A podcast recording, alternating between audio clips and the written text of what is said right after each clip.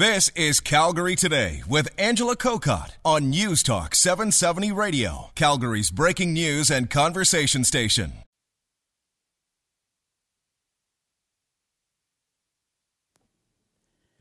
And of course, you know the local number 403 974 8255 to call or to text. And I'm looking for your reaction and feedback to my next guest this half hour because it's an interesting topic. And, and only because on the weekend I had a chance to be at the new Northwest Community University District. I was amazed how busy it was. People coming and checking out this community that at this point it's right by the children's hospital but they're building the community from the ground up. They're including townhomes condominiums. There's going to be university avenue. And and this isn't just an ad. What i thought was really interesting was it was probably the most recent inner city community to be developed in our city. I mean, there was Garrison Woods, but when we hear of new developments in Calgary, it is usually way out in the suburbs. And this ties in nicely with my topic this half hour because there has been plenty of research done showing that suburbs.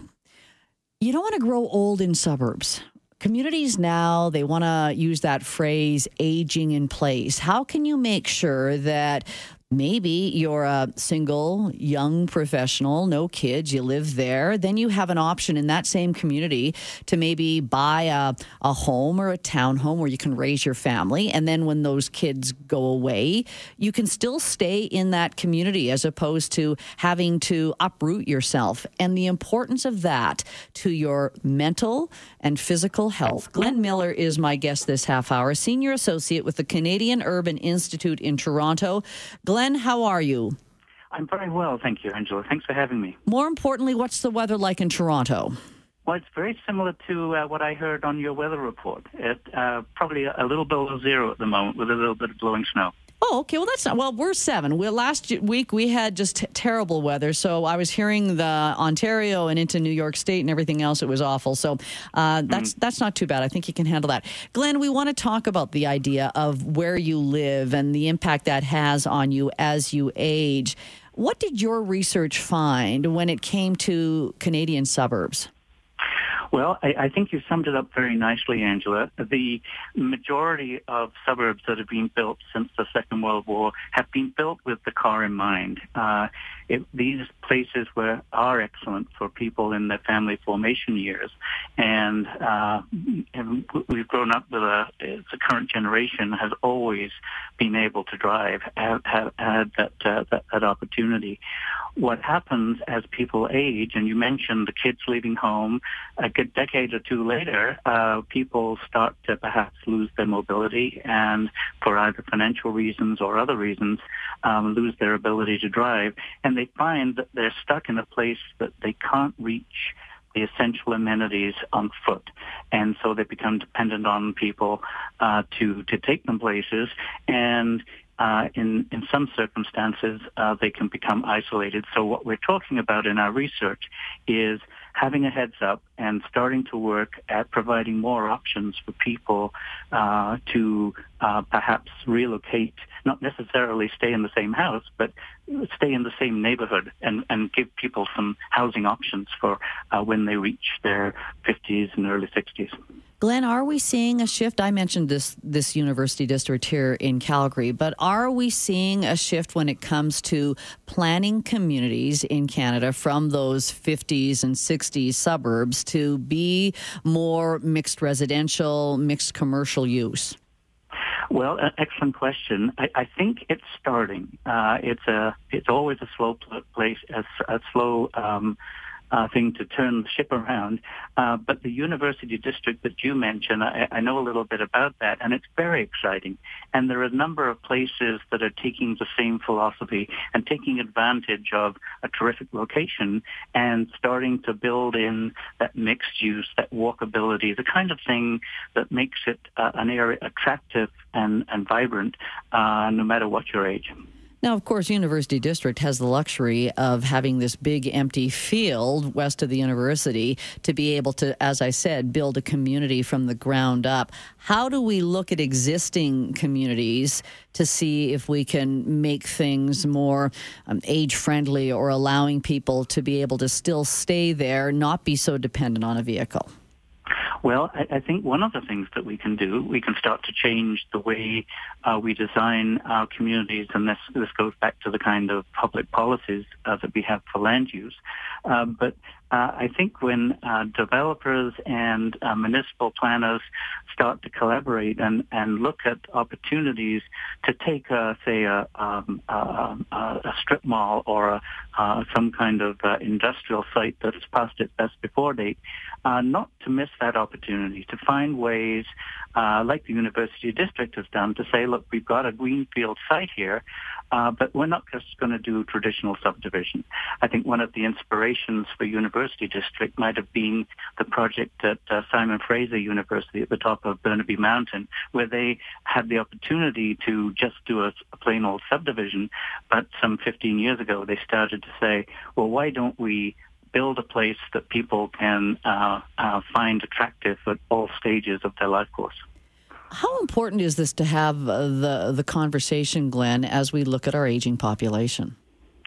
Well, that's an excellent question. I, I think uh, when you talk about what happens when you lose the ability to drive for one reason or another, many of us have uh, people in our lives where, where we're, we're quite familiar with uh, a challenge, you know, where an aging parent is, you're very glad when they finally decide to give up driving because you're getting a little nervous about about them on the road. And uh, so we have to go beyond to uh, the problem of um, identifying a problem and, and come up with solutions. And you can only do that uh, with uh, the kind of collaboration that comes from having a, a conversation, have different people engaged in that conversation conversation. It's funny, Glenn, because I know I've probably got a lot of listeners saying, Yeah, I always am worried about mom and dad as they get older. And then I think they have to almost take a check and say, wait, I'm getting older. I mean, this, That's right. we know that, that there's this big flood or wave of the baby boomers who are going to be into their 60s and 70s if they're not there already. So mm-hmm. at least we're having this conversation now. So it gives cities a chance to say, what are we doing with our land use and can we be using it more wisely? Yeah, and and I think Calgary's uh, doing a good job of, of starting to have that conversation. I think one of the things to bear in mind, Angela, is that uh, you know we're doing as much as we can in the planning and development world to uh, make transit more available, but for uh, older adults who've probably not been on a bus since they were teenagers or students, um, you know, it's a bit of a shock to uh, to be reliant on on transit. So uh, our research shows that you can't just say, well, people will take transit if they can't drive, because that takes some some education. And uh, in a lot of places, and I know that a lot of communities in Calgary where this applies, uh, the the densities uh, aren't there to support the the bus routes mm-hmm. that would uh, provide the kind of service that people need. Yeah, so we have to look at that public transit and also just the attitude that people would have towards public transit as they age. How how married are we to R1? I, I find, and I, am going to raise it after I talk with you because I don't want to have the phone board go wild, but we have a big issue here of uh, a pushback when it comes to secondary suites. And mm-hmm. this has been going on for a number of years. But when you look at different centers, it seems like we're really married. We don't want to let go of the R1s. We do not want to see anything but single family homes in our neighborhoods. Well, you know, it, you're right. It's a touchy subject. Uh, uh, we know that uh, some people in Vancouver had a, a, bit of a nasty surprise when they introduced this idea uh, that seemingly made so much sense. You have to be um, cognizant of, of, of, what the community attitudes are, but also uh, I think uh, it's about vested interest. So um, one of the things that's going to help change that as people uh, realize the opportunity um, and perhaps the need uh, to uh, to supplement their their, um, their, their, their costs of, of living and and see, and see the opportunity. There's some places in that University project, Simon Fraser that I mentioned, where they're building two-story apartments, sort of uh, uh, basement flats in the sky, if you like. And what's great about these is that you can buy this uh, condo that has two floors, and you can occupy the whole suite, or you can lock the um, the, the, the bottom part off, the smaller part, and uh, and rent it out to, to somebody, a student, let's say, mm-hmm. and then 20 years or 30 years later, you can reverse it and occupy that space yourself and and uh, and uh, lease out the uh, the biggest uh, portion of, of the suite uh, to uh, to a young family. So building housing that works for more than one stage in uh, in your life is is the kind is that's the kind of message uh, that we want to get across. It always comes down to cost too. Uh, and I think sometimes more attractive neighborhoods, or let's say ones where older people have raised their family, they tend to be maybe in the inner city sometimes, then it, it becomes a, a cost prohibitive prohibitive because we find that your property values are so much higher in the inner city. So, is that another thing we also have to look at as we start to say, yeah, this would be great, but still, people have to be able to afford to live in those places? Well, and and I think you're right. It, uh, affordability is is a, a big problem uh, across the country in, in places of of all sizes, and, and uh, whether you're talking the inner city or, or even the suburbs. And we're seeing this in the in the bigger cities where the prices in the suburbs are starting to uh, get up there as well. Um, and I, I think the, um, the, the uh, addressing it from the supply point of view, the more opportunities that there are for people uh, to match that with uh, what will be a growing demand. Um, I think that's probably one way to, uh, to, to deal with the affordability. Mm. But you're absolutely right. Um, the, the cost of, of doing something has to be weighed. Yeah. Okay, before I let you go, have you seen any interesting things when they take older strip malls and turn them into residential or housing for older people? I, have. Um, there's there's one place um, in uh, in Toronto where uh, this particular site uh, is built in a suburb called Don Mills that has probably one of the poster childs for uh, you know uh, quintessential suburban development.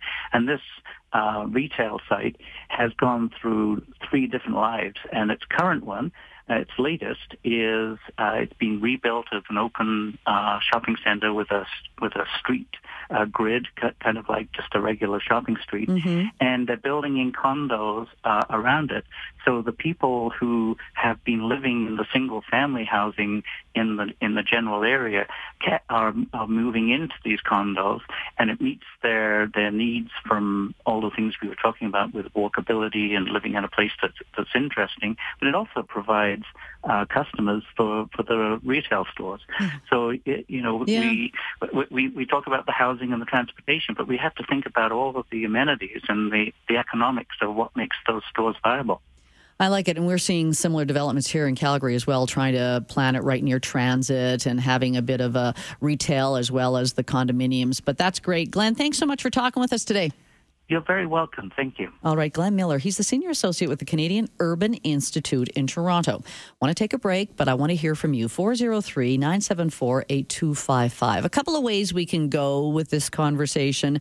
I'm curious are you going to be able to age in place? Where you are right now, is it going to be the place that you're going to, you know, I always say the next place is the funeral home. Although, you know, I'm not supposed to be talking about death for the next six months, so I shouldn't even have mentioned that. So I, I'm curious are you in a neighborhood where even if you couldn't drive anymore, would you still be able to get around? Would you still feel like you are having a, a social connection as well? All those things you have to take into consideration as we age. 403 974 8255, the number to call and text. Back with your thoughts after this.